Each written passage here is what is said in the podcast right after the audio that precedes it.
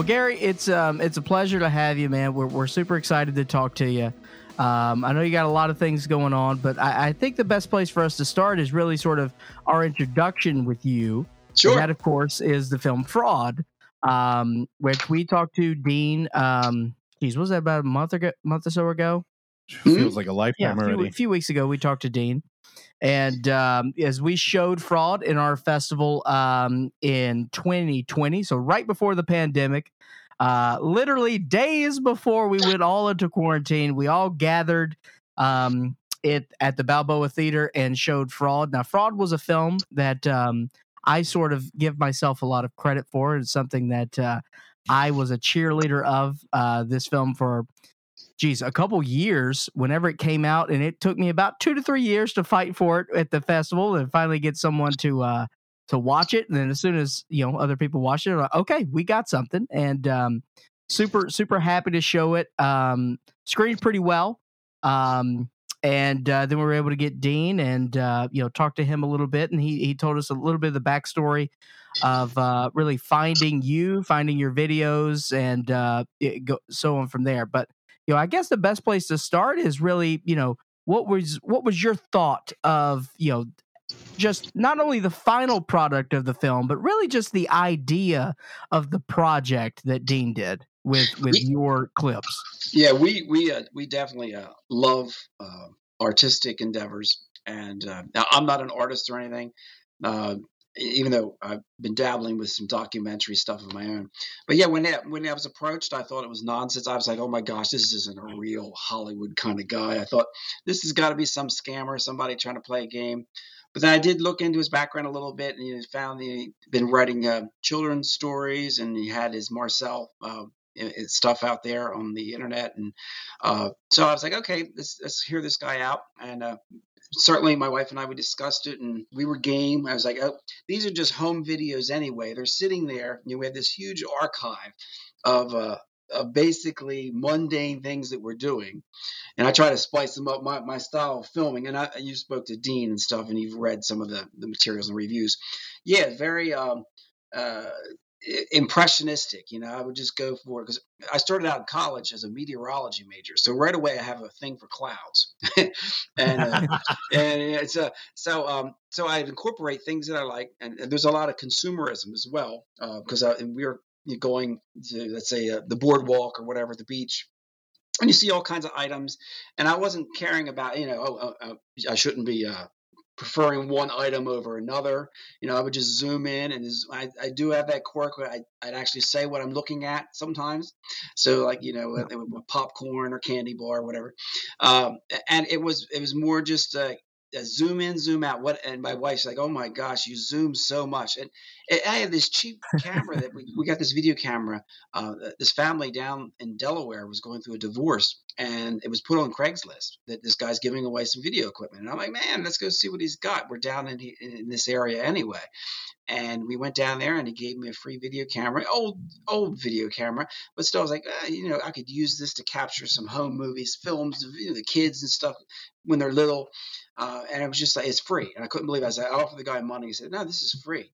He said, you know, my wife's, because they were going through a divorce. And, and, I'm like, okay. I said, we'll take it. And it, it, again, there was no plan, no branding. This was absolutely just what's going on. Uh, let's put it up on YouTube because I have in laws. My wife is from Germany, what used to be East Germany and uh, so the in-laws they, they would be able to stay up to date what we're doing uh, by way of video. And i would just try to you know film everything every restaurant every bite you know hot looking girl walking by zoom in on that and, and make a joke out of it. Um, but again to me it was just like uh, this was like part of our um, experience daily you know, weekend mostly weekends were for filming um, but if there's a snowstorm we're out playing in it and i get you know footage of us uh, playing in the snow or um, uh, again uh, everything around the house and uh, just push record and then you know stop push record and it's that that's I think that style that caught Dean's eye because it was unusual.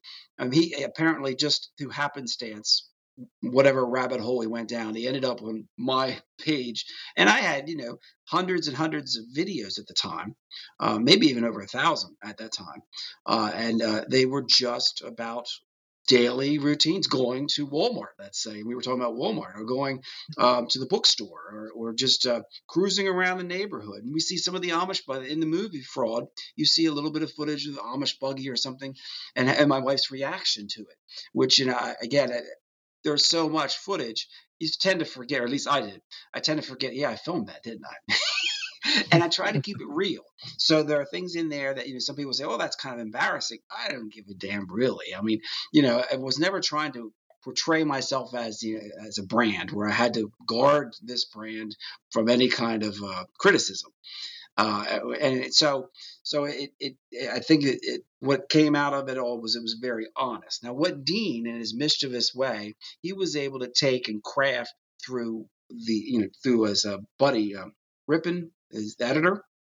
Um, mm-hmm. He was able to craft uh, with an artificial narrative to use real footage, uh, and most of it our footage. There's a little bit that I, I know he sampled from elsewhere, and to create um, something fascinating and, that could keep some artistically. I mean, I, again, it, it's a, it's a it's a statement that you know that people can be uh, they can see a timestamp where they can uh, just because of the way something is edited can start to believe that this actually happened. And it, even my my mother, um, she saw some of the footage. She said, "Did you guys do?" I was, "No, we didn't do that." I said, "This is this is ridiculous." I said, "But I said, but it's how it is presented. Uh, that was the genius behind it, and I, I still applaud um, the the way that was crafted so that it was it was watchable, it was believable on many levels, uh, and it even fooled my mom. So so I have to give you know props where you know and credit credit where credit's due.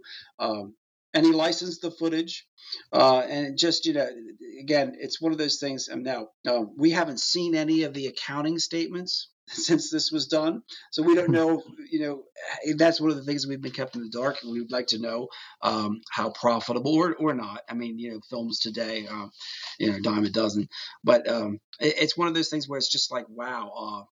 Uh, it was fun and it still is, is, remarkable to have been part of that and uh, and and that experience. And we got to go to the um, the AFI, the film festival in LA, and uh, and check that out. And just a whole new experience because I hadn't been to California. My wife had uh, before we got married. She was.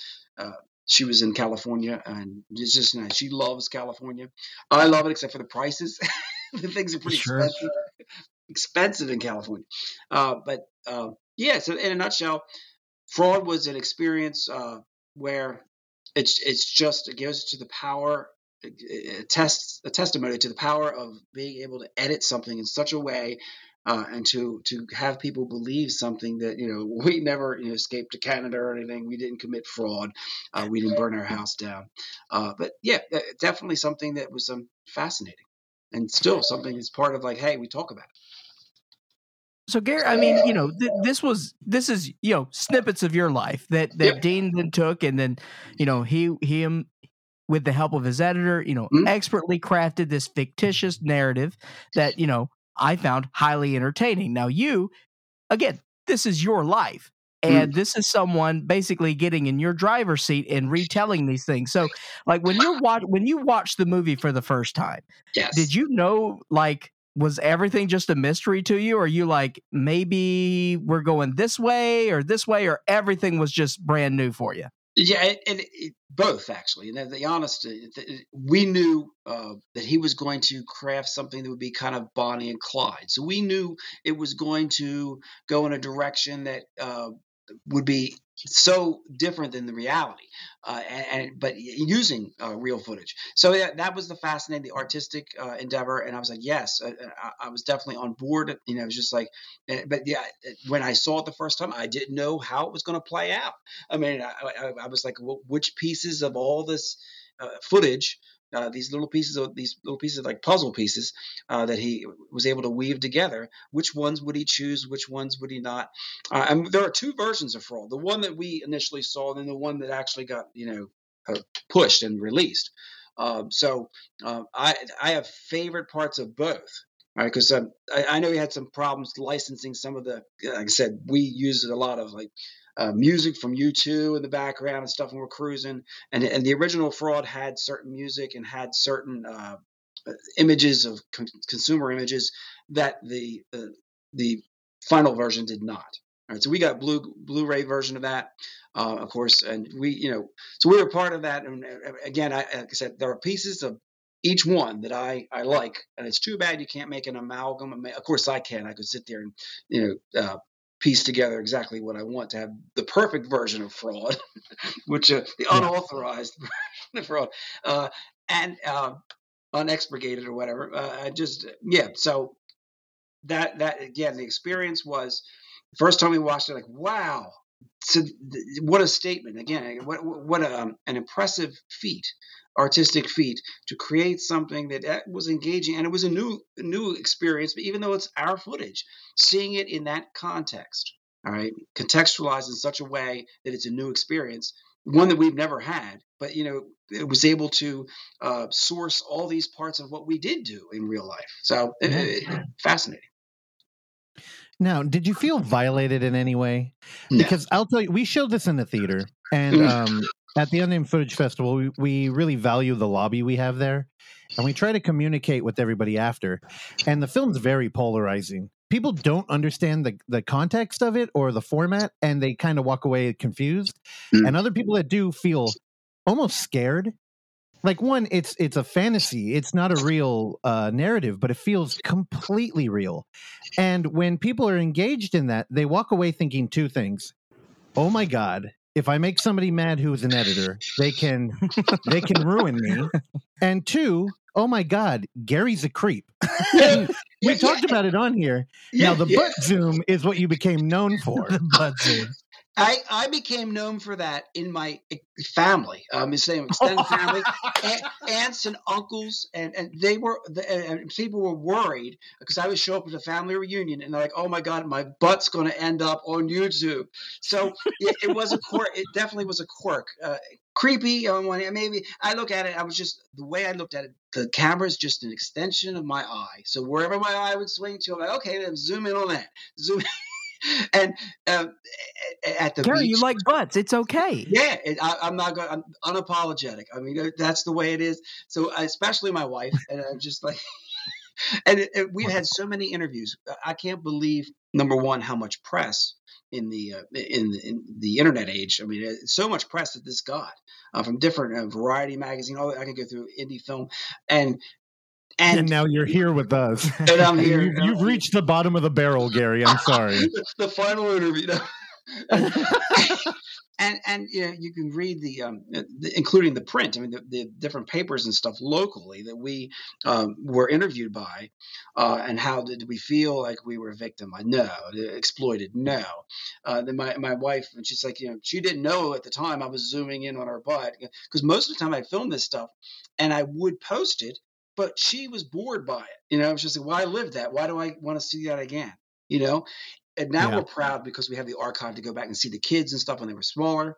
Uh, you know, my, my son, he's in college. My daughter, she's in high school, almost ready to uh, finish high school. So, yeah, this is like this is precious in, in that sense, the memories. And now, like, hey, how many people can say that you know they were part of this this weird movie? Uh, again, just the demonstration of the power of editing and and the false narrative and the timestamp to to cause people to believe something that's not true and especially in the era uh, of, of fake news where you know that that Yep. right when that film came out and the accusations with the previous administration, the Trump administration, of fake news and stuff. I'm like, but it's very easy to think that people could create, you know, an impression that you know is believable enough through the right editing, through the right, you know, snippets and the right ti- timestamps, whatever it is that appeal to, you know, authority. Like, oh, I believe that now.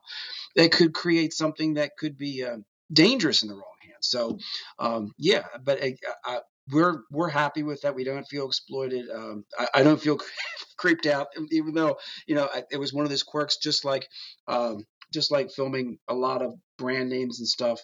You know, it's just like okay, um, I wasn't trying to cultivate a brand or anything. Uh, so I was just like, well, if that's a Pepsi and I'm thirsty and I'm going to say Pep, there's a Pepsi. You know, um, and I would do that, and then, and then my daughter would have like a, an ex, you know exclamation of something, and then my, my wife would be singing a song, and then I just put it all together and then upload it, and it was what it was, and then somebody made a, move, a strange movie out of it, and it's just like okay, um, kudos to Dean and it's having the, the the courage to take something as banal, you know, really boring uh, because I mean, how many people, uh, you know, going down the, the, the cereal aisle at Walmart. How I mean, and to think that that could be incorporated into a movie or something is yeah, it, it, that's pretty cool. I mean, it, it's it's it's edgy. And then I wanted to. It said I, when when he came and he approached us, I was like, well, it's not about the money. Uh, it's about uh, the the art, artistry and is someone able to weave together to use that vision, even though it can be considered um, controversial and it does offend some people. Some people feel like, don't you get it? You've been exploited. No, I don't get that because I mean, we've always been on board about art and stuff. I mean, you know, I, I, I have a, a very open mind and I'm very liberal about things. And I, I like the idea that, you know, somebody can, can take something uh, and and take it to a different level and have it be appreciated in a different uh, way. And uh, Dean interviewed us. He did a, a, a live, like a Skype uh, interview our family and stuff as well. You know, again, we reiterated that we didn't feel exploited or anything like that. It was all in good fun and to see now, uh, hold on gary let me cut you off there now yeah. when people i'm sure people ask you all the time if you feel exploited because it's your mm. family and it, feels yeah. very personal yeah. yet now you're here with a bunch of nerds who love found footage movies and what we try to tell people is that that it's a different type of film because the craft is part of the character and you learn a lot from where the electric eye is guiding the audience and yes. i feel like a good found footage horror always feels voyeuristic to the point that maybe you should as a moral upstanding person maybe turn off the movie and not watch this guy break into a house and film a girl in the shower right yet, right yet you know with like hitchcock he knows with rear window you feel a level of distance and like you're not a you're not um a part you're not an accomplice to whatever takes place on film. Right. You, you kind of are now. Like in yeah. the world where you know fake news like you mentioned dude tw- the twitter wars on there try to make everybody a fucking accomplice. You know and the reason i ask if you feel exploited or violated isn't because it's your family. It's because it's it like you mentioned it's you. The mm-hmm. perspective, the whole film, everything captured is what you were looking at. Right. And I feel like that's an incredibly personal insight into you. Like like the butt zoom thing. It's like as an audience member. Now, this I, I'm being serious this time. It's like I remember telling people, I'm like, dude, that's his wife. Like, what? He, like, if he's not attracted to her, that'd be even weirder, wouldn't it? Right, right. But I think it's the idea that in the audience, you know, she doesn't know you're zooming. Right. So people feel like a weird violation there or something. But yeah, I, I'm just like, people got to see what you, we're in your head at that point. and it's being recontextualized. Yeah. Yeah. Yeah. And that's it. And just, again, I, I have no, um, no regrets when it comes to any of that. Uh, it's just it was natural, it was raw. Believe me, this stuff was also being shared by in-laws, so it was not. so so and, and so uh, it wasn't something obscene or anything. And sometimes it was, um, it maybe it was it was pretty naked, pretty raw in the sense yeah. of the material, uh, and it certainly wasn't polished. And again, we weren't cultivating any kind of brand. Uh, so um, I, I, they've seen the movie as well, and it's just it, it's it's fun. Um, it, it, it's it's I think it's an experience uh, when you put See, it. See, now your experience is so unique there because when when Clark showed it to us, when he finally closed the vice grip and we sat down and said, "Fine, we'll watch a dumb movie that we all hate." There, can you stop? Okay, that was right. right. Then we sat down. I, me, and the two other programmers, Oksana and Madeline, we're like, "Wait, so what? What is this? Like, we hadn't really been listening to you about what this movie was, and we're like, "Is this real? I understand. Did they go to jail?"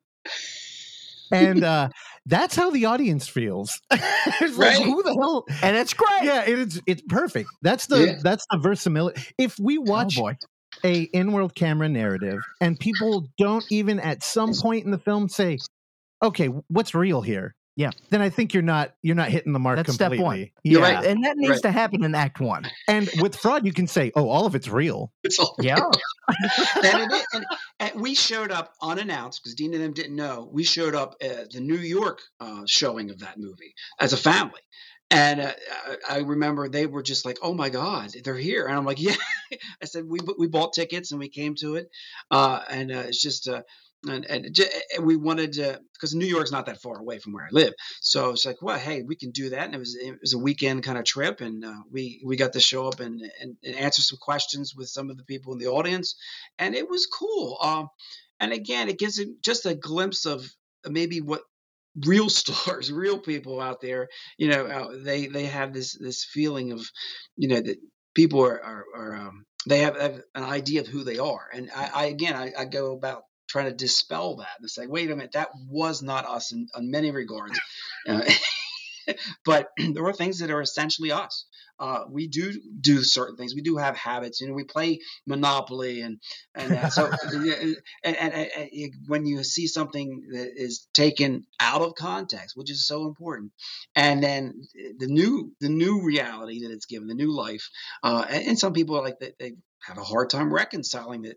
You're fine with it? Yeah, I'm fine with it because you know it was just uh, an exercise in art and, and editing, and and uh, it shows it hints at the potential problem in the future where people can well you know i mean the deep fakes and all this stuff that people can really change the way uh, we perceive reality uh, on a fundamental level uh, and and people can be you know seen in a, in a way maybe that's unflattering uh, unfairly i mean I, I, think some of the you know the uh, my uh, quirks, my uh, eccentricities and stuff with you know, filming and stuff that um, I, again I, am I'm totally embrace. I own it, man. I mean, I'm not saying I don't I don't make excuses. Um, and what what I really I, I, see with Dean and and and with Fraud, I mean. It's it's a touchstone kind of movie. You go back to it and say, okay. I mean, I know he's got his Marcel thing going on now, and that that's probably got a lot more um, marketability than Fraud. Fraud's a is a strange movie, and it's also in a sense it's so short. I mean, because I'm not sure how an audience could even handle another half hour or something of, of what we were doing. I don't know where you'd have to take that. Um, but um, we well, hold on, Gary, Gary. You touched on something interesting. You have another unique perspective here because you've been ushered. Are you a film fan? Mm, uh, no, not really. I okay. Mean, uh, when I say uh, not really, I mean I, I, throughout my life, I can name films that I've enjoyed. Um, but as far as um, art films or, or special, you know, ones yeah. that aren't watched much, no, no, no. I don't so, really have time for that. So he, I, I, can we isolate that? but here's the thing: we'll put it at the bumper at the beginning of the show. So now you're in a heavy-handed uh essentially art film yeah. and you've come in so have you oh okay there's a indie horror film called troll 2 that um has really in invigorated the conversation of like outsider art and so bad it's good. Right. And the only reason I bring it up is because there was a documentary made about it called Best Worst Movie. And the hmm. documentary uh the main subject is an actor in the film. And he didn't he made the movie and forgot about it but then he you was know, a dentist. Yeah, he's a dentist, and this cult following had been growing. Huh. And eventually, a crew came out and found him, and they said, "Do you have any idea that people are like celebrating your movie?" And he was like, "Oh no, I, no clue." So he got introduced into something similar that you did, where you enter this like packed theater atmosphere of a film fest and everybody's dialed in and they're really there's a dialogue with the movie everybody's thinking about the film and then he did that, got kind of tired of it, and then brought it home and started showing local neighbors and people who aren't film fans, and was kind of shocked to see that people were tuning out, didn't yeah. care, sounded incredibly boring. And he was just like, well, what the hell's going on? And it's something that, you know, me and Clark learned in in the film fet at, atmosphere. You can show a movie and everybody's like, this is amazing. Why doesn't eh, why isn't it on Netflix? Yeah. Right. And then you turn around and you're like, oh, people don't like it or they don't care or they don't have the attention span. How's your journey been? Have you have you invited friends over and been like, dude, check it out. People love this movie. It's fraud. No. They're no. changing film. No, no. Uh, what we did, um, obviously, friends and family, they all saw it. Um, uh, not everyone liked it. Not everyone got it. uh, it just, um, you know, it, it's not an embarrassment or anything either. Um, it's certain people with uh, maybe a greater appreciation of art and what was trying to be accomplished by uh, by Dean and his team. Um, they they appreciate it a lot more. Plus, the people who know it's like I, that's funny how they took that, you know, because because there was a, a scene my, uh, in the original Fraud. it's weird to say original versus the one that most people are familiar with. The original my my wife, a little context, she's a huge U2 fan. I'm talking about Bono as a, a hero, you know, and we've been to see well, in the original fraud, she takes her calendar. All right. Now this is all they they were able to piece it together. So we were at actually camp, at campfire roasting marshmallows, but that she, she, burns the Bono calendar. Now, my wife is like, "Oh my God, how'd they pull this off?" Because you have the, the, the, calendar, Bono's face, you know, it's going into ash and burning, and and I was like, "Holy crap!" I said, "They they they got you right there." Because I mean, that was they, they took the idol down, and and, and and, and but again, that that that was just it was more of a personal thing. It was like, because wow, they really understood how important this character is uh, to my wife's life. I, mean, I like Bono too. I mean, I think he's, he's almost a superhero to her, though. you know, wait, wait. So did, did she? Did you actually have footage of her burning the calendar? No, did they? No. What they were able to do because they took the campfire and the calendar hangs on the wall, and, and some of the footage that I filmed, Bono's there, and she walked by, and the calendar pages moved. But now they were able to basically merge that and in a way that oh. the camp so bono through the fire you see it and it's a split second maybe two three seconds even that's low maybe two seconds. And it's like oh my god you know and it was showing that she was breaking with who she was you know. Yeah. The, the, and and it, again it was it was symbolic. And again that that's not the one that's the common fraud. I mean that's the, the one that we got a copy of as well. And, and so it's just like um, but it, that's a scene that I wish is, I wish could be in the the, the other one. Um, so there are little bits and pieces that I wow, you know, if they could just have incorporated this, and I understand why. Again, you know, some people would be uh, offended, and maybe you'd have to get permission to burn a calendar of Bono. Don't don't get me started. I don't know. Well, don't Gary, know. you seem like he hit the lotto with you because you seem like the perfect uh, subject. You're completely chill. You seem super yeah. laid back about it, yeah, yeah. and yet you just described something that is like not just recontextualizing video it's like a deep fake equivalent yeah like yeah. he took real life uh-huh and things that happened and then created a moment that didn't happen exactly which, exactly which is like the ultimate lie and yeah. the fact that it's so subtle dude i feel like that's the scariest part of that movie yeah, I didn't even know he did like digital work like that. Yeah, yeah. like I know the, the, house that burnt down. You didn't actually burn down a house no, to film it. No, no, we did. Uh, and that, that's it. So there are there are moments, especially in the first one, that seemed like he had watched so much of my footage that he got a feel for the carry us as a family, even if it's just a two dimensional feeling. That he was right about something. So to to take a sacred idol in a sense uh, and have him burn, you know, in a campfire, the calendar, uh, and when just before that you had the U2 song playing on the radio. That that again that that took some thought. And this wasn't just something they you know, willy nilly hopscotch threw together. They actually uh, thought enough about what we are doing in our in our world and, and, and, without having met us. Understand i was the only one that was the contact at the time and he called and you know he told us that the movie's going to take a direction. It's a little dark. Are we okay with it? Said sure sure. And it's just um it, it, i think about it it's just like wow. Sometimes and i, I know you know, I, also um, uh, it inspired me to think about my life and uh, and and what you know what uh, important because uh, several interviews I know Dean's Dean's framed it that a lot of my filming styles like images of a person who's dying all right they're flashes of, of this this this this.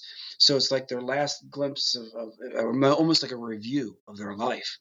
And i think that he's onto something there because that that's always been i want to capture when i would film things even if it's banal even if it's boring i want to capture something that's the flavor of that moment whether it is the way the sky looked whether it is you know uh, the certain brand that's shining uh, aluminum foil on the shelf.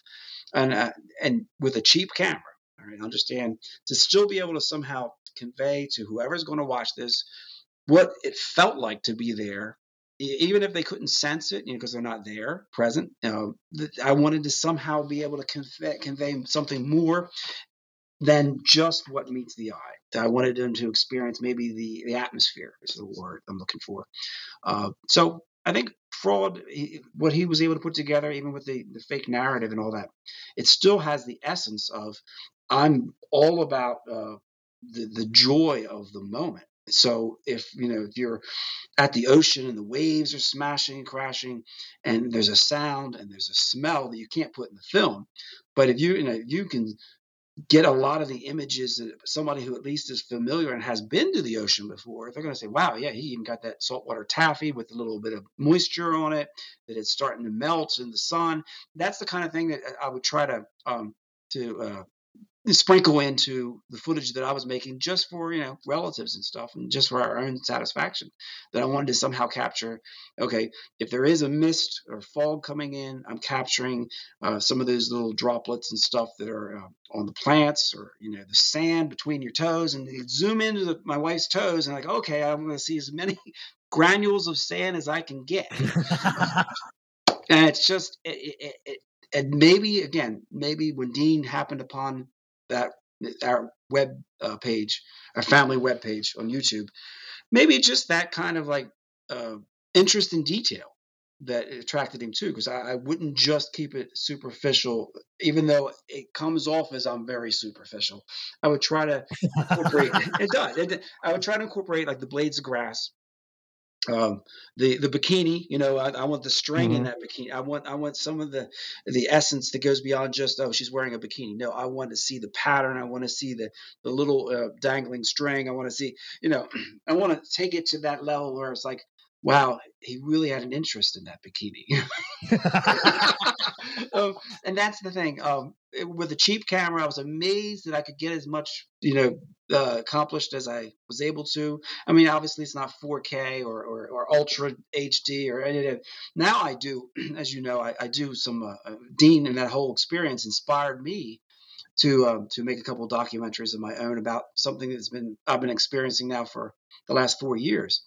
And okay, now invent- before we get into that, I'm yes. curious if now after Fraud came out, did it change how you filmed things? Like, did it yeah, get in your it, head? It did it in one sense. I, I filmed less. Um, I and why I no not because of fraud, but it was okay. about no. The, the reason I started to film less, and I told the audience in L.A. at the AFI at the festival um, when they had us on the stage with Dean, I said it started to feel as though the camera became an obstacle to the essence of the moment, to that power, the impact of the moment, by always looking through a lens and limiting what I'm looking at just to that, that I felt like I was cheating myself out of the, the real uh, quintessential experience. Uh, so filming too much became it's like wow it, it's now making it artificial. Uh, I, you know, and, so I, I, stepped back, and it wasn't because the movie came out at all. It really was, and I said in the, the film that I, I, really don't film as much because I, I feel like I, I want the moment to be real, and there's something that you know we already have filters, uh, human biases, all this is built in, so we already approach any moment with uh, a lot of things that can limit our appreciation uh, and, and including our senses. You know, we're limited to certain senses, and, and anything beyond that, well, it's just like, you know, we miss out because we're only looking through this prism. Same thing with the lens. So it ended up limiting my experience, my family, uh, and, you know, and it was just like, well, you know, I don't need to film every moment. Now, a lot of people today, especially with their smartphones and stuff, they're all about capturing everything that they you know they, they need the selfie they need to have pictures of the food they're eating at that moment and they post it on facebook et cetera et cetera. And i understand that. I mean i believe me i was there with a camera not not with a smartphone but with a camera wanting to capture everything and having so much extra footage then when i what i my my way of doing it we had a, a, a cd burner right so i convert the tape it was a digital um, tape, but I convert it to digital on the CD when I burn it. So I'd only choose parts of that too. So I was again deciding before I put it on the CD, which would then be uploaded to YouTube. I was deciding what was worthy versus what was oh this is just a repeat of this. So so um, there are all those levels of distance from reality because even that you know any anything and any, any anyone into film and I, am not a person who really um, I don't have a background in that at all but what you want you want to somehow capture something that's significant and at the same time not be repetitious because there were a lot of beach trips dean was able to condense right. Dean was able to A lot of bikinis. Yes, he's able to condense so much footage into something that was manageable. That people would not be like, "Oh my God, there's another, you know, butt shot," or uh, "There's another, uh, you know, uh, bit of cloud," or what. So, so he made it so that it, it was able to move along at a certain pace uh, through the editing and stuff, and through that. Uh, but again, that that whole experience, as artificial as that narrative was, uh, the same thing it became somewhat artificial. If I'm going to always film something, then that quality of genuine authenticity is lost because it's kind of forced. At a point, it becomes like, well, I'm, I'm you know, I, I don't need to film everything. So I started to move away from it, like I said, and about about uh, about a year before the movie came out, you could certainly because the YouTube channel and the number of uploads greatly diminished, and it had nothing to do because we didn't even know the movie was going to happen. So it started. It's like, it's like, well, you know, I don't need to keep having so many videos of every restaurant of everything, and you know, just experience the moment. But yeah, experience the moment for what it is, and uh, and that was good enough. Okay, And so that- you had come to that conclusion before fraud. Yes. You know, it's interesting hearing you talk about that because um, I think I completely agree with you. I don't think I'm as as thoughtful as you, and I also think you are a film fan. You just don't know it. Maybe I don't know it. Well, here's the thing: like, uh, like the human memory is so uh, wrong. It, like a Mhm. lot of times we just remember shit completely wrong, and the You value, especially. Yeah, yeah, um, dude, I'm terrible with it. I, I almost like create my own story in the background. It's adorable and annoying at the same time. yeah, I know, and I'm I'm highly gullible. So here's the thing: I I sympathize with you, Gary, because I too, I love um, looking through a lens. I like having that parameter, but it is very limiting, and it's very um, it, it's very just what it is. It's a 2D rendering of reality, Exactly. and and now I'm with you, and I try to live in the moment more, and really have like a 3D experience, and you know, just empathize with people and enjoy the party we're in the middle of. Except, you know, we're such visual creatures that I think film works because we want stories told with a visual component. Mhm. And man, if you have footage of something, it really enhances it and you can share it in a way. So I'm completely conflicted. I think it's amazing that you were able to capture as much as you did. Mhm. And I'm a little bit bummed that you're leaning away from film. I think we need to get you a GoPro strapped to your head so that you can do both. You can film That's everything. yeah. I have. Let's- Do not make him like Raphael. That's what you're doing right now. Yeah. So I- go I have- look up a movie have- called Descent into Darkness. Gary, do not look up a movie called Descent into Darkness. I You're have a doing just couple. Of, fine.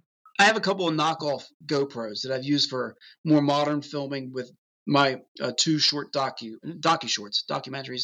They're basically 30 minutes uh, long, 29, 30 Wait, minutes. wait. Well, what's a knockoff GoPro? Go Uh, it- amateur? Yeah, it's, So- it's not- Randy, cut that I out. like it. I like that sense of humor. and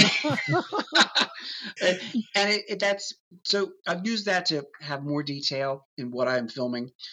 and as you know, before we done this interview, I mean, I've, I've Dean's movie and and that I, I saw it as an opportunity as well. It's like, well, this is a platform, um, and this experience that I'm you know trying to document now with uh, with my knockoff GoPros, go amateurs. Uh, the yeah the it's about um, investigating the electronic voice phenomenon, which you know basically mysterious voices that sound human, uh, whether it's audio like pareidolia or something, and just a whole um, range of uh, if you go through the history of it. And this started happening to me back in 2017, where I got really um, strange messages on an old school TracFone. Again, I'm old school tech, you know, not not modern or not a smartphone. And I started to, I started again. I thought, man, I'm cracking up. So this is some crazy stuff. I said, oh, this is this is beyond the pale. This is so crazy. but I started to document it, and I started to um, make sure that everything, and, and it, it, it was daily, uh, that I was able to make interactions. And this sounds absolutely out of science fiction crazy, but um, I started to have this experience where beings, and I'm going to use that word, entities, ethereal, invisible entities, uh, they started to interact with me and my family, uh, and they would answer my questions before I'd ask them. So when you play back the recording, if I'm asking about pigeons and if I'm going to sell them, the word sell them is heard before I ask the question. It scared a lot of people. It scared, it obviously scared me. And I went to see a family doctor and went, you know, had uh, tests, uh, the wazoo, psychiatric tests, uh, MRI with you know, high contrast, everything to get to the bottom of something. and Saying, is there an organic reason? Am I, you know, is there dementia? Is there, a, is there some kind of schizophrenia? Is there, is there, you know, a brain tumor? All everything came up. Uh, I've never been healthier, and it kind of started to bother me because the entities would even tell me to go to the doctor and get blood work. And I'd share this stuff with my family doctor, and he pulled me aside and he's like, he said, God told him. He didn't want to scare me. He said, God told him that I have a gift. And I, I, I make jokes out of a lot of things. And I said, Doc, I said, if that's true, could you ask God if I could regift this to somebody? I said, because this is weird. I said, this, I said, number one, um, in the interviews and stuff, people, they can do a public search. They can see, oh, fraud. You know, so this, this is a hard sell. Yeah. It's a hard sell that I'm trying to say. This this is something that I have audio forensic professionals that have done um, analysis, forensic analysis of these clips, and can show just like a, a picture that you can analyze it with a computer, a software that shows that pixel by pixel, this is not counterfeit or this has you know been doctored a photoshopped. Same thing with an audio clip. You can show is this legit or is this guy pulling a fast one?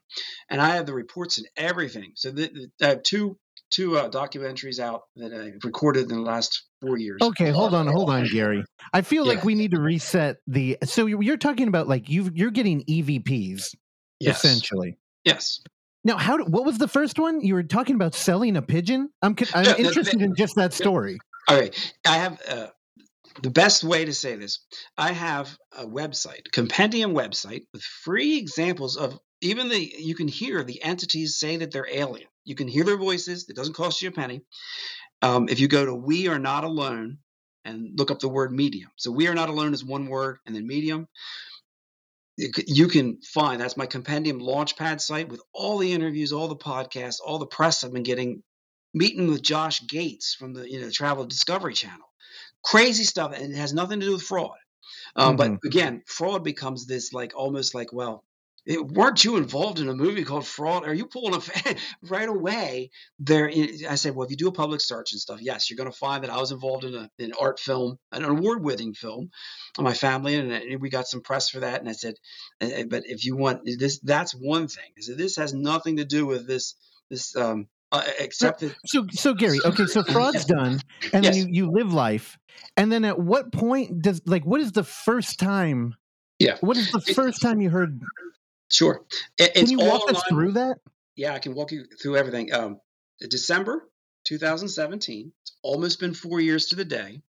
That um, at work, all right, and I usually take my lunch break over in the library. That out of habit to get away from the kids so that I don't have to, you know, answer questions during my lunch break.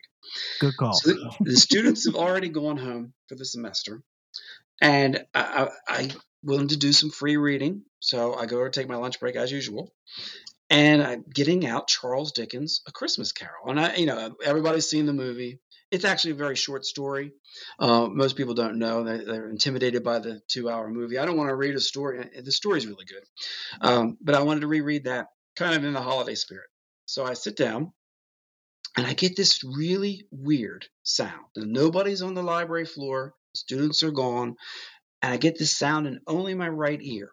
And the sound is unlike any ear ringing or anything I've had. It's got a coated crystalline component to it. I don't know how to describe it, almost like an insect, but it's got almost like a code in there. I thought, man, what is that noise? I'm sitting there getting ready to read Charles Dickens' Christmas Carol.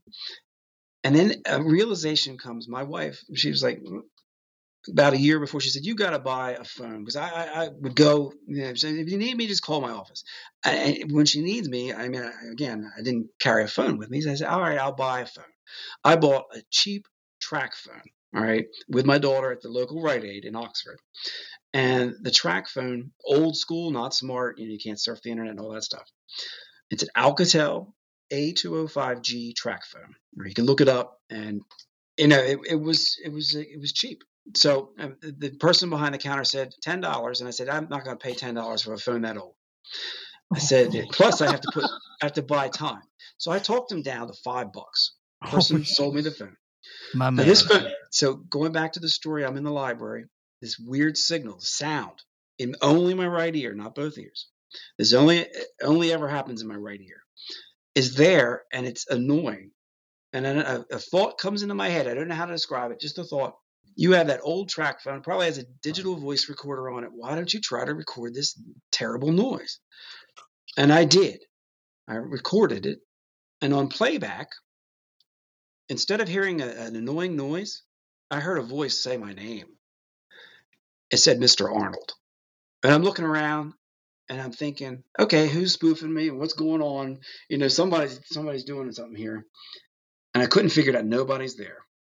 And you know, I, I was kind of mystified, but yeah, I was like, ah, that's just a weird coincidence. But I, I, I left the library as my lunch breaks up, and I was just trying to puzzle. It was a puzzle that I, I like to solve puzzles. And I left the library, and I came back the next day. You know, curiosity kills the cat. The next day, it happens again, and I'm like, okay, I'm going to ask a question this time.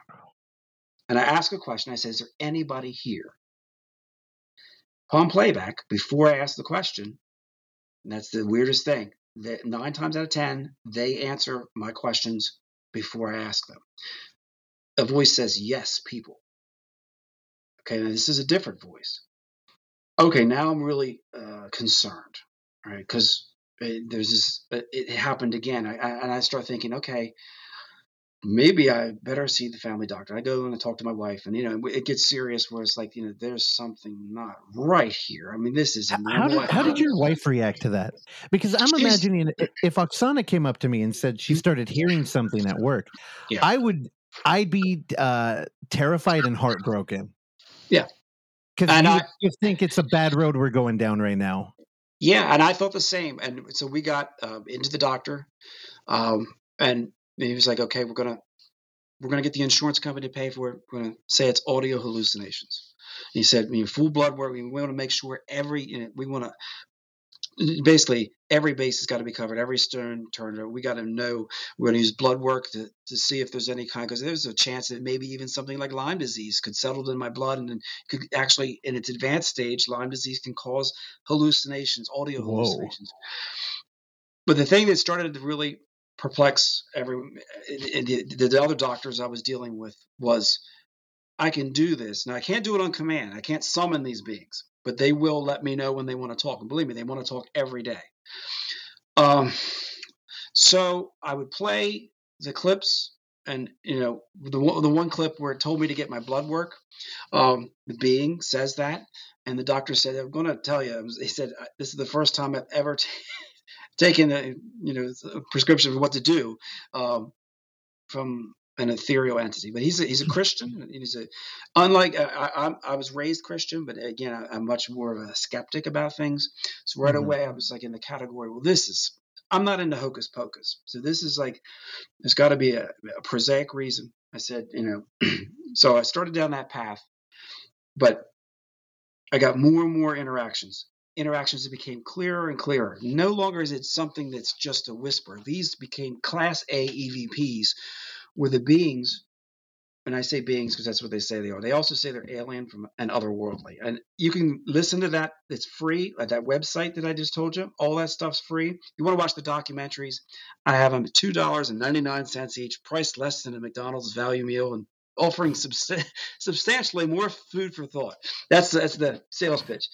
And it's just Wait, so what happened with the blood work? so everything was clear. I've never Okay. been so so. We started to believe whatever they are, they're mischievous. All right, they, they like they're tricksters. They like playing games. I have a recording, and I, you can. I, I, I some people said, please don't don't talk about this recording because it's probably the one that got me the biggest controversy and for September, flash forward, I'm having these interactions and, and, we're talking about everything. We're talking about dead pets. We're talking about they interact with dead people. We're talk, we're getting uh, data that is being analyzed by professionals, and, and including people in the aerospace industry. Uh, and this is crazy stuff. And I can I can uh, uh, substantiate every one of my claims. You can see the correspondence and stuff. Like, oh my god.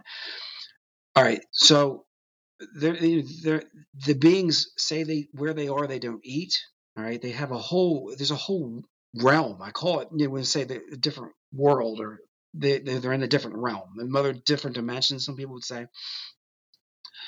So of course it's september 2020 the big question in everybody's mind who's going to win the election? I go there i'm like okay this is a question worthy of finding out. So i ask the question and who's going to win the U.S. presidential election of 2020. Play back the clip before before I ask the question. You hear an emphatic Donald Trump.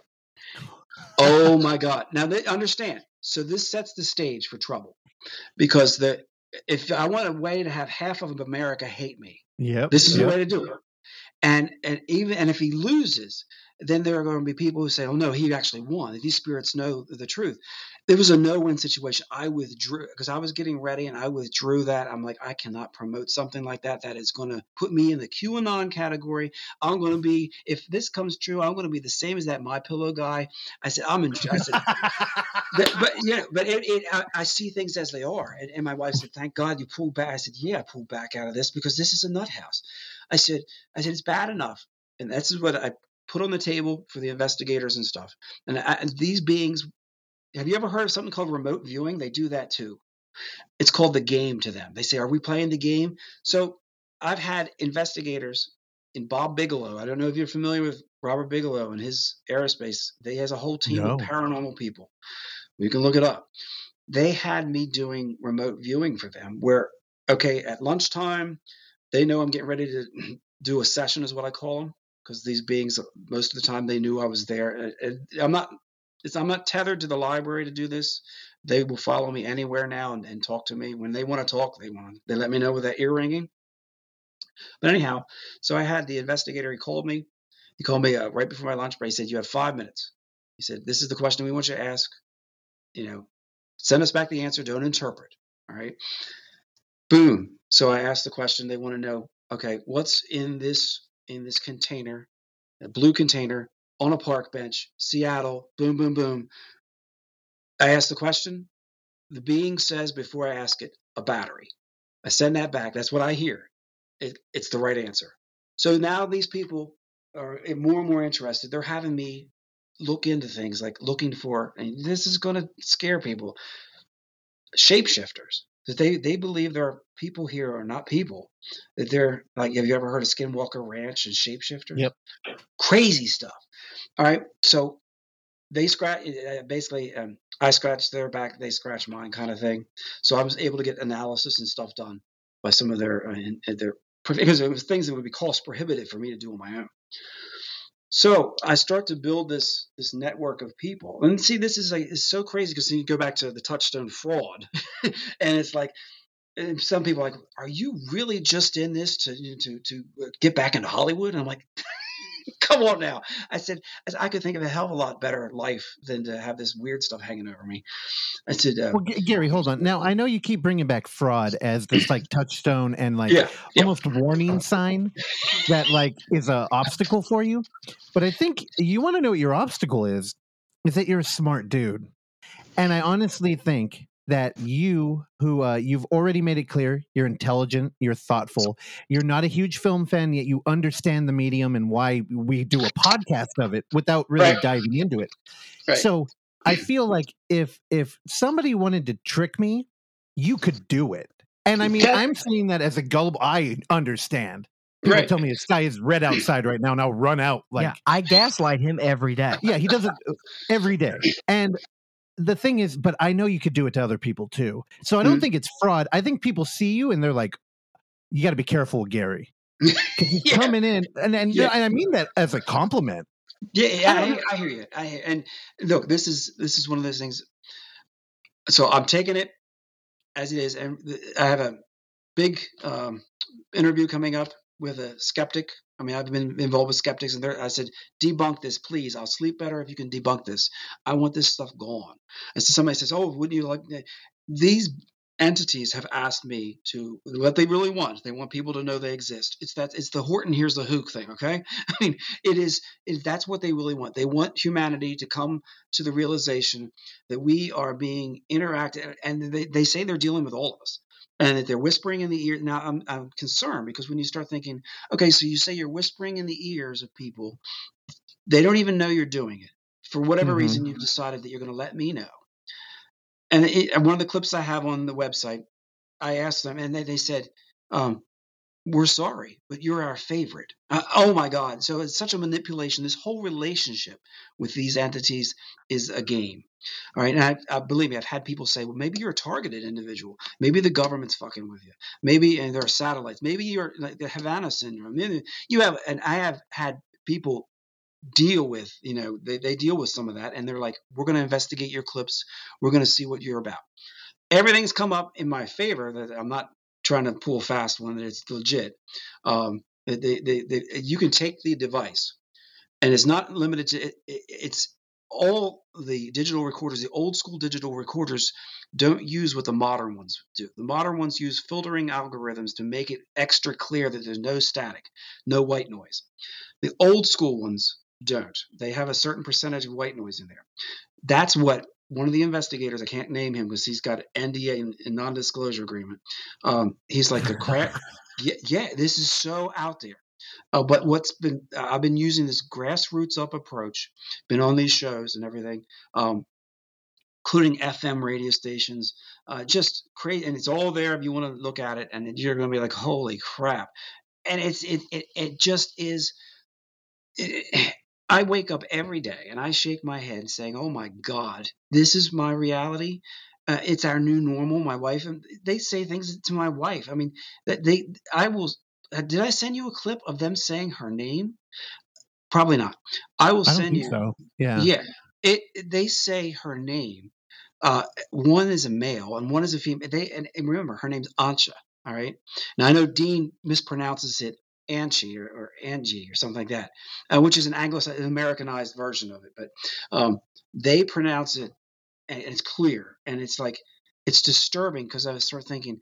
I asked the question. I said, "Okay, we had a pet animal recently die. What's the name of the animal?" On the playback, there it is, Cuddles, loud and clear. And I'm like, "So you're watching all of us?" And they said, "Yes, we're watching everyone." And I said, "How do I know this isn't an adversarial relationship?" How do I know you're not whispering in the ears of people like leaders to do horrible things and cause war? I said, I can't trust. That's the thing. All I'm going to put on the table again and again, not interpretation, is the data. The data says something's something we've been told isn't true. That if these things are here, and I can put this device to record them inside a Faraday pouch, which doesn't let electromagnet, you can't text, you can't phone, nobody's able to crank it and you can still record beings that shouldn't scientifically should not those voices shouldn't be there. It really disturbs me.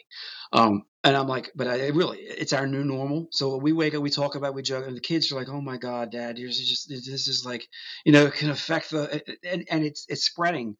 Uh, the more my my coworkers they all know. And they've seen me interact and they're like they're convinced. And i'm like okay great. Um, yeah, i'm still allowed to work here. I can't believe that so then, so when the new hire comes in and you're in the, the break room and then they're like hey what's up with the dude in the corner talking and they're like oh that's gary he's talking to the uh, entities yeah he's trying to protect the world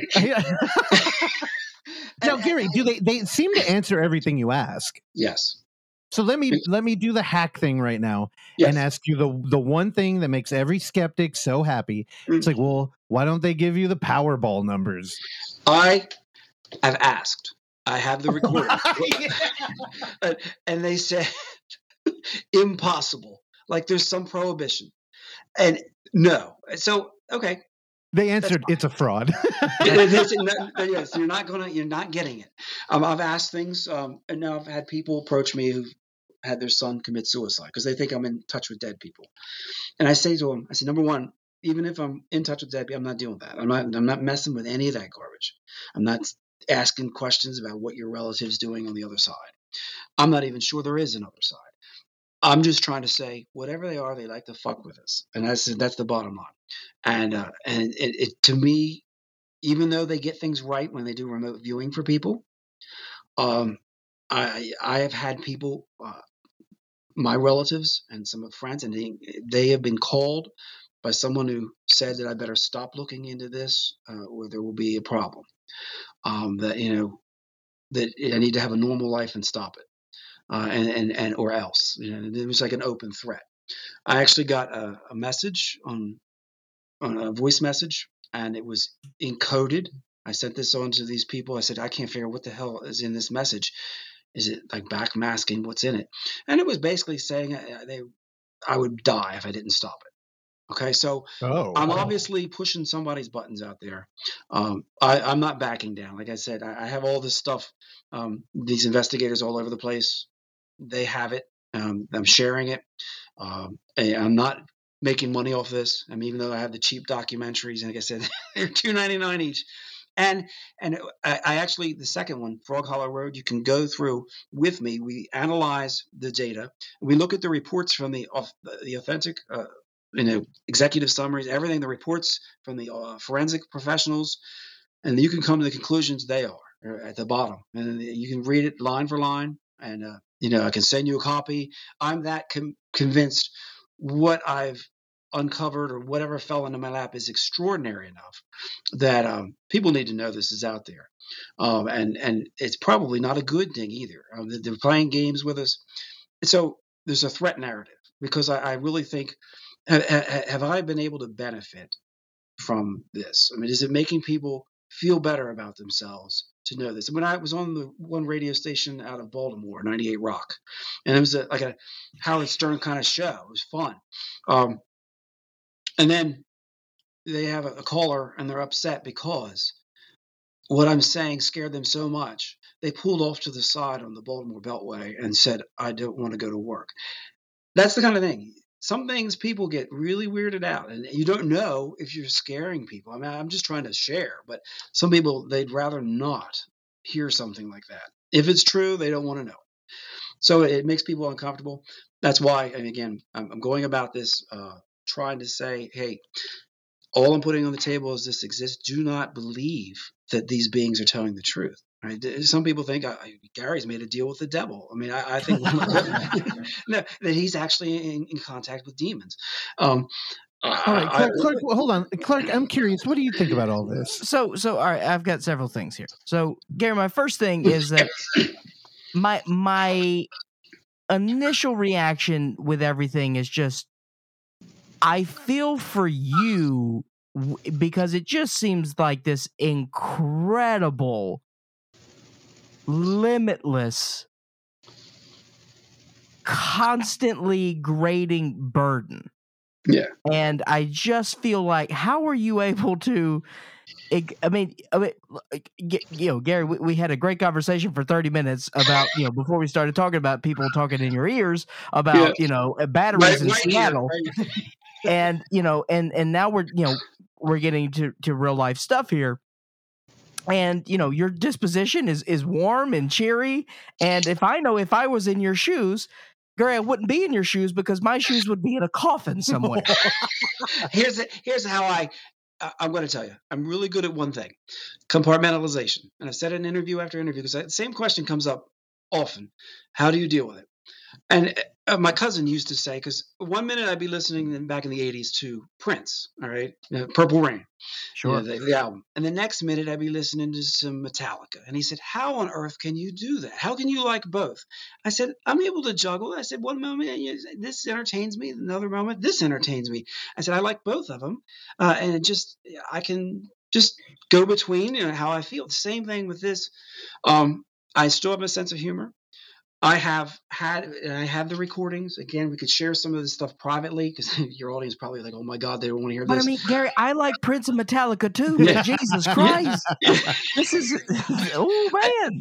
I, I I actually have recordings of when I've been offended by the vulgarity, by the the um, the negativity, by the condescension. Because a lot of these beings look down on our species as inferior, as animals. And I'd agree. And I've said, yeah, and I, I've said, I said to them, uh, if you continue this negativity, I will not, because they need me to push record to translate whatever this signal is. I never hear voices in my head. I only Yeah. hear the noise.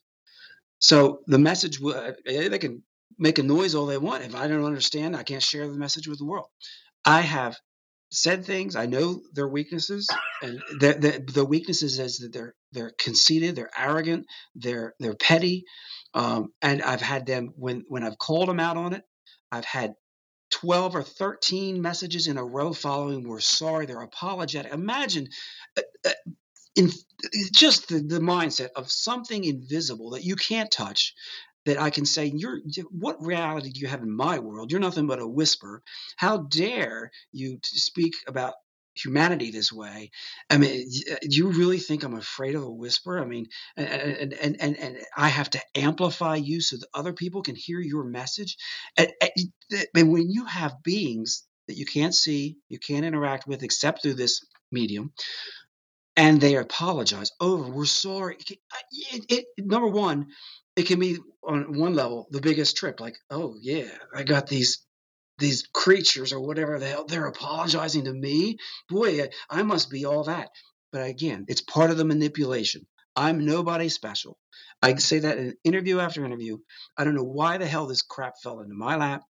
I can joke about it on one hand, but at the same time, I've had people uh, with in in the CIA. All right, I'm talking about there are people out there that and they know and they know this stuff is real, and you know um, most people they don't want to know this right now because they think that most people will be just like you said. They're not going to be able to handle this. They're not going to go to church. They're not going to go to work. They're not going to pay their taxes. They're going to say fuck it, I quit. There's going to be trouble if most people know maybe what this message is. So I can understand the blowback I've received. I'm like, well, how in the hell are you handling it? And you must be an evil person to be able to handle something. I said, no, I'm not evil. I said, maybe I'm open minded enough that I can entertain the idea that they're, they exist. I mean, I, all I'm putting on the table again and again with these films and with all my interviews is not interpretation because they say they're alien doesn't mean I believe they're alien. It- it- because they say that, you know, I asked them who in my circle of my family is most susceptible to dying from COVID. They got the answer right. Um, but I don't believe that they're right. All right. I, I, I just think that they say things because they, they know uh, for whatever reason, whether our idea of time is wrong, that there is no linear progression, or whether they're telepathic, which seems to be what we I would think with the remote viewing that they get right. That they seem to be able to know things before you say or think it. All right. So that's cool. But if they're not giving me the winning Powerball numbers, then we're still. I have a limited uh, desire to do much beyond you know a few podcasts. All right, But right, I now, told- Gary. Gary, okay. Uh, first, I want to tell you, man, I love you. I think you're you're a hell of a character, and you're incredibly smart, dude. oh, But stop, now man. you've at some point, you as a teacher, an incredibly smart, thoughtful dude, you veered into my world now. And here's the thing. Let me help you out. No, no, What? be- Just because he said Metallica? no, no, because you, now you now you've yeah. yes. And I am Yes. similar. I love Metallica and Hannah Montana, not Miley. I have a very diverse pop culture. I'm we're there. But now I don't think you wanted to end up in my world. No. So here's a couple of things. Um I ended up getting into film because I took a community college class and the first thing I realized is that people in the film world, like air quotes, right? The film I'm a film fan. I don't call movies movies, I call them film. They have their own dialogue. They usually try to uh, put their intellect on a pedestal by using words Right. like juxtaposition. I'd Right. never heard that word outside of film.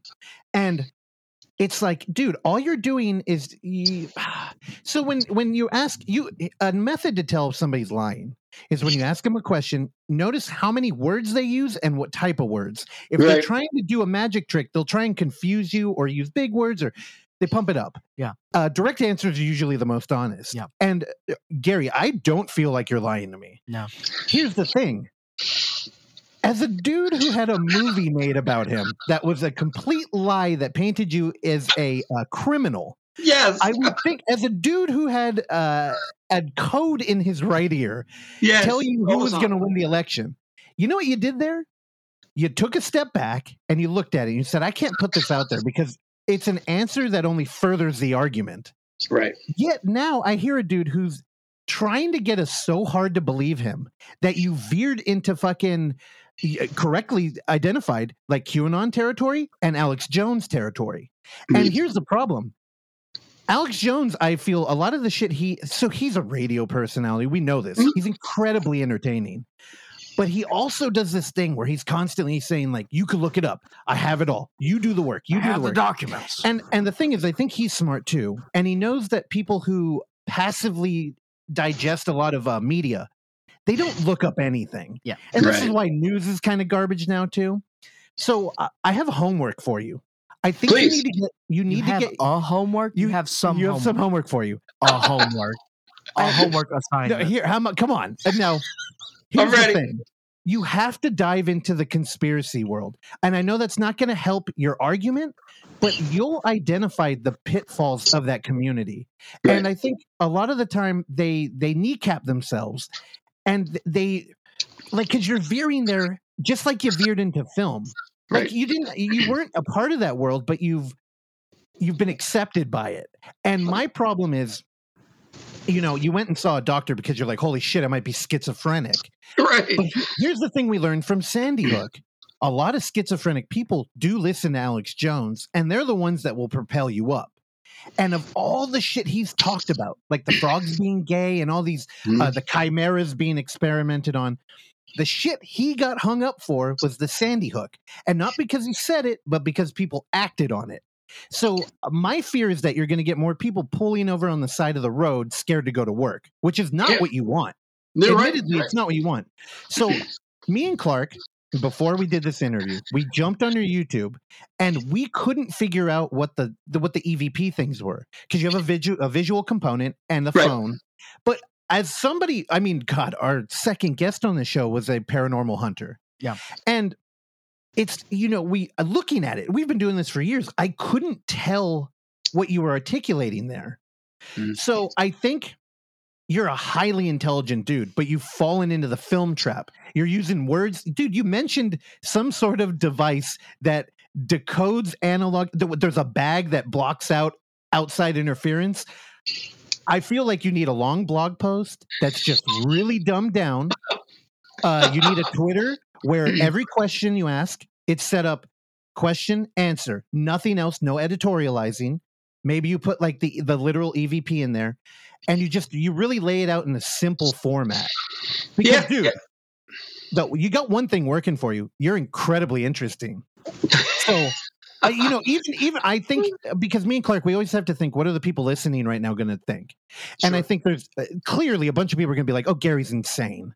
Like he worked on fraud, but you have two documentaries, and if we learned anything from like Bad Ben, we love like quirky characters. So you have that. You can get people to watch your shit. Yeah. Just dumb it down for us because honestly, I'm worried about the documentary and being like, "Holy shit, we're gonna have to hit up Gary because I don't know what we just watched." and the first one here, let me give you a little bit more backstory. The first one was was simplistic. It was a, treasure hunt. You could have uh, sprinkled in some EVPs, and then you had an analysis of several clips. That's it. But my son, who is very, he's a scholar. All right, he graduated valedictorian. He's the real deal. He's, he's a, a dual major physics, all and, and just he said, Dad, I need the data. He said, we need to look at the, he said, he said, that's what he said. He's a believer, but he is, he said, I want my crowd to be convinced. I said, okay, I will include these forensic reports, which I don't understand. I said, they, the one person, they did an analysis of a clip. All right. and This is the pigeon clip, which is, I, I raise pigeons as a hobby, all kinds of pigeons from around the world. It's crazy. I, I can show you pic- there's such a thing as a rainbow pigeon that has rainbow colors. Nobody knows about this stuff because you know we only think of the drab city pigeon. Um, so, it, well, I, I had too many white homing pigeons. Now, to me, white pigeons, homing pigeons, they're generic. They're they're not worth much versus my other pigeons worth a lot of money. Right, so I have like emerald doves that actually they their their feathers are light hits the feathers in such a way it acts like a prism. The light comes out, it looks green. It's like emerald. It's beautiful. All right, so those are worth a lot. the pigeons that I wanted to sell. Um, it was back in June 2020. Those pigeons uh, weren't worth much, but the earringing happened. I said, I'm going to see what the, the ethereal beings think about this. All right, so I asked, should I sell my white pigeons? Before I ask it, an emphatic class A, which means everybody who hears that is going to say, I heard that. Not like, oh, that oh, it sounds kind of it's sell loud and clear. So okay, so I did sell the pigeons, but not because they told me to. I don't. I don't usually act on their advice. I'm just like, well, I was going to sell them anyway. So you know, but I had that clip because it it made a personal connection just as much as when they talk about my wife and they say questions and they they they ask you know uh, us about things and they they interject well, personal things. So this pigeon clip, I said, you know, it's only a few seconds long. Let's have the uh, the uh, professional, all right, do this. It's called an acoustic um, fingerprint, right? Subliminal fingerprint. They took an hour after hour. They have these the bleeding edge computer software. They peeled away the layers. Right? Understand? They're looking for information that the computer then pieces together, saying this is not random. So they uncovered on a subliminal level. Now, understand the actual EVP is audible, all right, so that can be heard. But beneath the EVP, when they peeled away the layers, there's a conversation going on between a man and a, a male and a female. It sounds like the one person says, "How much do you think he'll get for his pigeon?" Another person says, "Is it a homer?" This is all going on before I ask the question, before the EVP is said. The, this is in split second stuff. Now, it doesn't make any sense. It absolutely, but here it is. So you can peel away the data. There, the computer analysis, which, you know, is not subjective in the sense that if we, people hear things, computers looking for does this waveform match this wave? Is it, you know, is it genuine? Is it, you know, so that's the way to do it because the subjectivity of people just listening and hearing what they want and the pareidolia uh, that that whole thing is real. You gotta again. You always never want to. You don't want to believe your own hype. All right. So I, I, exactly, and, that, and I'm being real here. Um, so this, I, I needed to have confirmation of what I suspected all along. I suspected that there was something underneath the clips, more messages, and there is, and and that's the scary. It's scary because you start thinking, man, am I in some kind of uh, you know, is this real? Am I? Because uh, when this started, I honestly thought there was a. I use Occam's razor. I'm sure you've heard of that, right? Yeah. The, lead, the, the, the explanation that requires the least number of variables is usually the right one. And the right one to me was like, well, the least number of variables is um, crazy, or I'm in a coma. And this is all some kind of fantasy while I'm in a coma because nothing makes sense. It's dreamlike in the sense that can this be real? But you know, here I am every morning. Like I said, I shake my head and say, "Oh my God, this is real." All right, maybe this is all a simulation that we all exist in. Maybe. I mean, I, have when I went back, like I said, I was raised Christian, but I've always believed if God is real, that we are nothing more probably than ideas in God's mind, this universal consciousness, and that's you know, so uh, that kind of like there's something to my interactions that thinks uh, there's there's something to that uh, that these what appear to be sentient beings that uh, that ha- uh, use they're able to say things that answer uh, intelligent responses. It's not something that's like, well, yeah. If you, you when I ask about my pigeons, they answer about my pigeons. When I ask about what do you eat in your realm, they say they don't do that. All right. Um, and, hey, Gary, and, what do you think about singularity? Eh, you mean uh, going back to the original? no, well, uh, you know, I've heard, I heard Neil Blomkamp talk about mm like uh, Siamese twins who could communicate because their brains were connected, yes. and kind of how multiple consciousness, what it actually looks like when we're truly connected. Like if we were going to have a hive mind, the human race, yes. we would all kind of lose our personalities and meld into like one and I've I've been thinking a lot about like Western culture and how we're moving in a direction where like gender's under question and everybody's moving away. And there's uh emphasis on the self but yet we're you know connected digitally and then i think about film and i think you should watch a movie called her Her. and do you know that film Never heard of it. I will okay it it's uh joaquin phoenix falls in love with a app on his phone it's kind of like siri.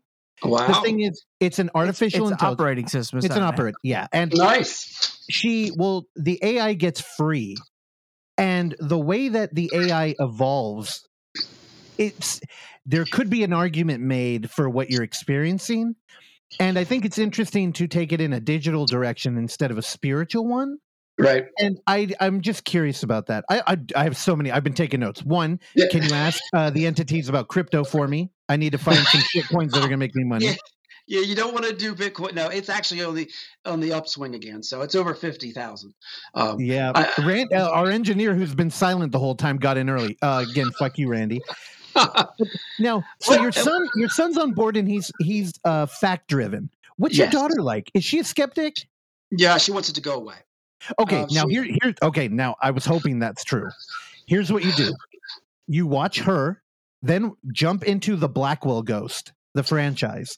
Now, I don't care if you're a found footage fan or not, but the way that he makes his movies, I think would work for you. You're already you already got the eye for it. You know how to work a frame, but he uses a kind of very grounded, very personal method of capturing film, and he's doing so. He, I don't believe the Blackwell Ghost is real. I don't. Clark, are you there with me? correct. Okay. Well, he's doing EVPs too and like ghost Mhm. stuff, but the way he presents it could work for you. Now, your son is cool, but he's already a believer. You Mhm. team up with your daughter and have her talk shit the whole time and you you play off that. I would love to see that. Also, Yeah. you get your daughter to sing the song that she sang in Fraud that me and Clark had stuck in yeah, head. do the That's right. What I I'm willing to do, like I said, um, it's not about the money. I'm willing to send you the links so you can watch this stuff for free. I'm Uh, gonna rent them. okay. You'll you'll get I- my three dollars. Right. I think uh, the first one is more artsy fartsy. Um, and you'll like that probably more because it's not data driven. It's more like uh, I, I'm walking through a cemetery. I, I do the the cemetery as the backdrop to say, well, there's a certain gravity. And you know what? Back in the mid '90s, I used to work in a cemetery. You know, I was a groundskeeper. It was a summer job. And uh, you know, I got to see people, you know, at the end, uh, and uh, that experience. It's all there in encapsulated um, in the first one, and that's Subterranean Seance. The second one, Frog also, Hollow also, I just have to tell you, I love that title. yeah, It is an incredible title. Yeah, I'm no irony there. I genuinely love it. Thank you. And then the second one's called Frog Hollow Road, uh, and it, it's not about frogs, but I have a clip where I asked a question about the spirit animal that somebody has, somebody I didn't know, and um, I, I asked it was so w- what this person's spirit animal is. Before I ask the question upon playback, you hear the entity, and this is weird. When the entity wants to talk about an animal, it will try to almost make a, a comical voice like the animal. It's almost like you would imagine a frog would answer the question and says, Is that a frog? All right. And, and then we have the cuddles, the rabbit, the, the pig, when, it, when the answer is a pig, all right, it will try to sound almost pig like. It's weird. And in a, but it is something that I've been trying to figure. Okay, you know, I, I'm I have a regular life. I can only devote so much time to this, right? uh, and it's just like so during the little bit the, the the small window of time I devote to the commission. Okay, well, if you want me to get your story out that you exist, and that's all I'm saying, let other people decide whether it's you know legit or what you're saying because. I hear what I hear, but the investigators that I work with, they don't want to hear what I hear. They just want the clip. All right, so I send the raw clip right from my phone, text it, and send it to them. They break it down, they do their analysis, they get back to me, and they say whether the remote viewing is correct, whether the whether the message is this is what they're saying, um, and that's the way to do it, so that I'm not involved in. Because again, there are people out there they hear this stuff and they get weirded out, and then they start to think, what the heck is going on? Is he talking to something that is dangerous for everybody? And and I don't want to be on anybody's hit list. I mean, it's bad enough And I, you know, when I was talking to Josh Gates, you know, my wife and I, we were we were there, and we were talking to Josh Gates, and, and my website and I told you about has picture and stuff, and I have a picture of Ansha with him on a different website.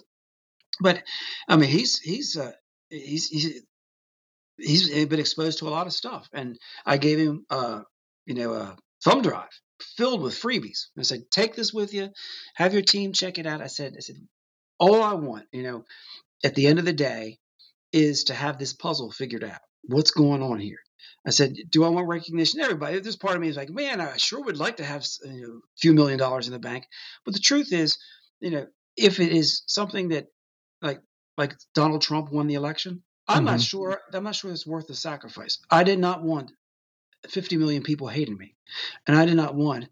Um, even in this, because I, I could share that clip and you're going to say, Holy crap, what do you mean? And I said, Yeah, it's legit. What does it mean? I don't know what it means. Um, there's no evidence in my mind that he won the election. Um, and, but I just, I, I think there's a, there's an element of mischievous quality about them and the games that they play. And, uh, you know, believe me, I got blowback from people who are in authority who said this shouldn't be shared because this can cause trouble. All right, you know, Gary, here's the thing. I saw you write down her. I really think you need to watch the Blackwell Ghost. And All right, not for any not for any entertainment value. Do you think he should go start at three? Okay, because I, I, I want Gary to live his life. Is what I want. No, no. I, I, look, I, I, I'm I don't think Gary's here for, for movie recommendations. Her and Blackwell Ghost three. All right, it's all right. I will check it out. I, I again, I think. I, yeah, I, I, I, have so much that I, I believe me, I could talk for hours. I almost have to go in a few minutes. I'm sad to say. Uh, just uh, okay. Yeah, we're, we're winding down here. Yeah, um, it is. It is. It is mind-boggling stuff. I and when somebody at the end of my days, whenever that is, and they look back and say, "Man, that guy really lives a different kind of life." You know, yeah, I, I hope that's the case. I hope in my tombstone they're like, you know, push boundaries, try, you know, yeah, just I'm open minded. I think one of the reasons that I've gleaned that they will are willing to actually have me say things uh, to other people about them is that I'm open minded, and they they do um, sometimes border on. on naughty is the wrong word. I mean, there's there's, there's a a negative quality about a lot of them. There are a few. I'm going to say, if you want to, there are a few that I would say AI is close to what I feel like I'm dealing with. Um, but they are there's some consciousness there, but it seems off. It seems artificial. It seems like even some of the vocalizations. Like if you hear them say otherworldly, and that's a free sample on that site, and I, I have it, and they say it before because I give them like a selection. Well, what are you? Are you spirit? Are you uh, alien, otherworldly, etc. And then they answer otherworldly. And so I, am giving them a selection. I'm actually limiting the response, which may be in, an incorrect way to try to get to the truth. I'm just like, all right, so are you alien or spirit, alien, or something else? All right. So, and I change up the order in the questions so I can get, uh, if it's the same response and I've asked the question in a different order, and they're giving me the same response, well, then maybe that's really what they're settled on, or maybe they're still pulling my leg.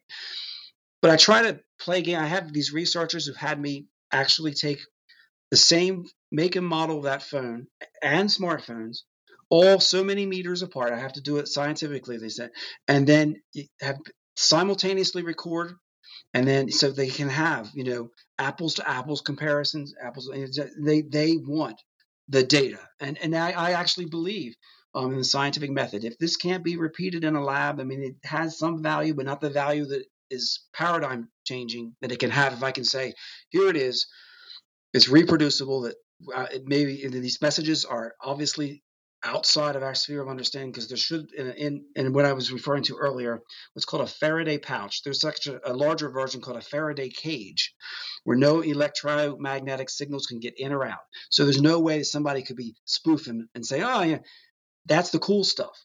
Um, but that's the science end. I'm not a scientist. Again, my my background writing and stuff. That's what I do here. Um, but yeah, it's it's crazy, and I, am I'm I'm in it to win it. So I put on my webpage. I'm going to share as much as I can with as many people.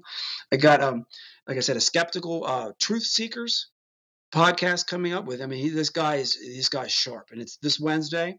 It's going to be live. People can call in and they can hammer me, which is fine. I've done it before, that kind of thing. Um, yeah, I, I, you know, I, I know his style. You know, he, he's he's brilliant, and at the same time, a skeptic, as everyone should be. He shouldn't be gullible.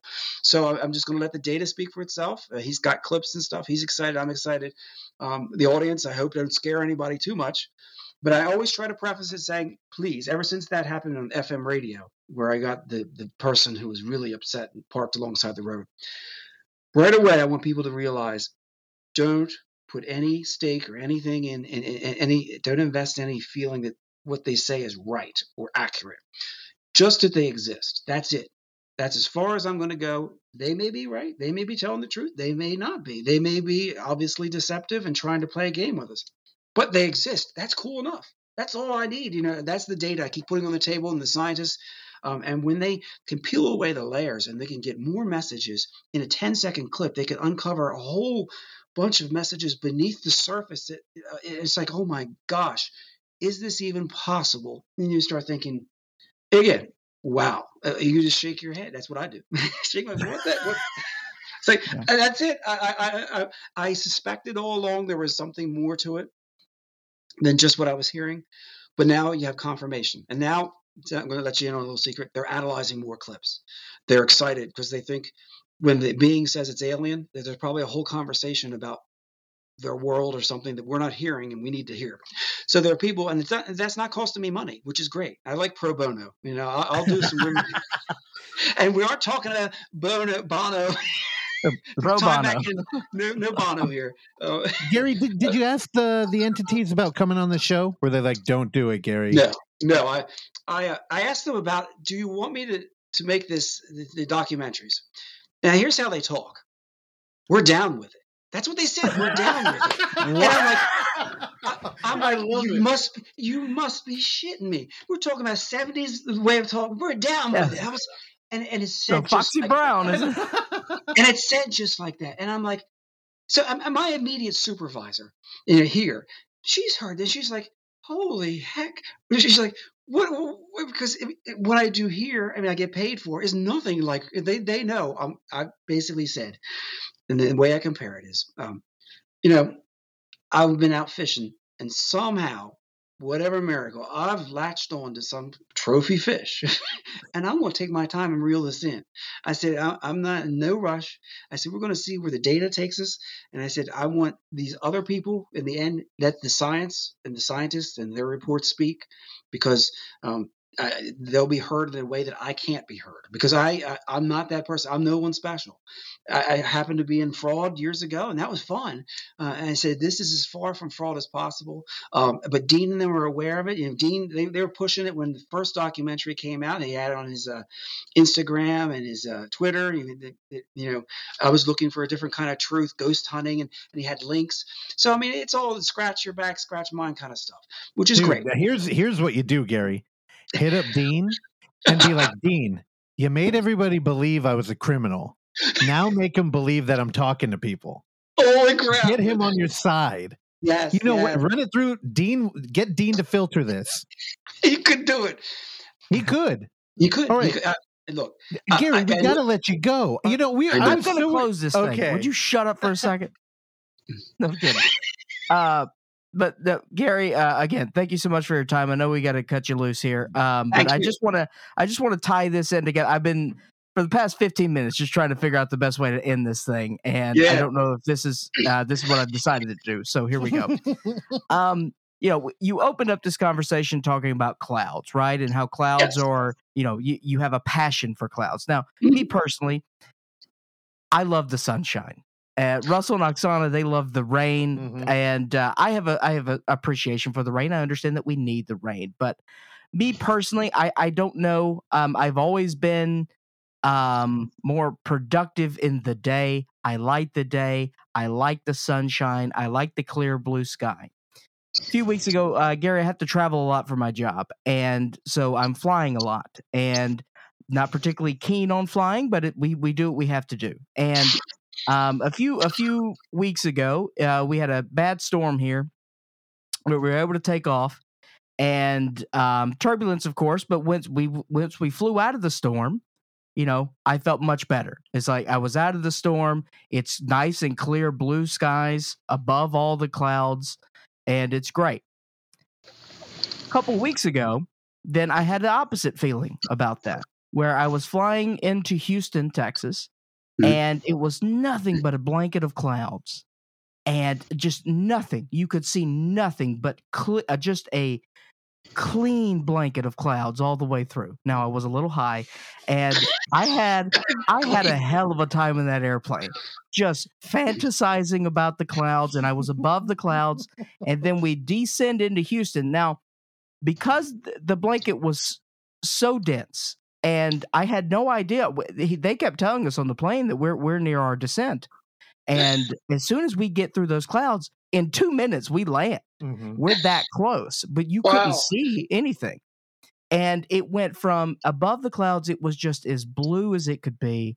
And then we go through the clouds, and it is storming in Houston, and it is gray and dark. And I immediately get sad again because the, the beautiful blue sky is gone. And, you know, and, and secondly, I'm stuck in Houston right. so I had a five hour layover in Houston. So that that's another reason. But you know, I bring all this up to Gary is just you know, perspectives change, and I think that you know this talk today has certainly changed my perspective. As you know, Gary, we're both we're we're going to be big supporters of you, and anything that you need out of us, we're here for you, man. So All I want you to know you. that, and that you know, yeah, with with you know, you've opened us up a lot today. Frankly, I'm a little um, scared and exhausted after our talk today. Uh, but you, you've you've flown me above the clouds, and I, I'm Thank you. seeing things from a different perspective today. So I just want to thank you for sharing everything that you have. I know that you know this is this is not easy on you, man. Uh, but we we are supportive, and uh, we, we got your back, man. Thank you very much. I appreciate it. I appreciate uh, given the opportunity to share with you and your audience. Um, and yeah, and please watch the documentaries uh, and let me know. I mean, there's the email, just same one you sent this link to. Uh, and you know, I'll respond. I, if you like it, great. If you don't, that's, that's fine. I just, you know, again, I just want to know that people um, get some kind of vibe from it and uh, and the feeling, and just again, it's it's really about uh, it's about like everything trying to get people to engage the material. Whether you're an artist and you want them to see your art you know most people do want to share their art form.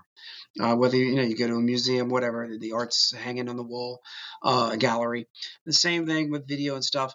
I'm not um, I'm not a person who's a filmmaker. In the sense, I I had one interview and they called me a filmmaker, and I'm like, really? Uh, you know, I just don't feel like that. I feel like this is just some, that's one way to capture what's going on through the, that medium, you know, of, of recording.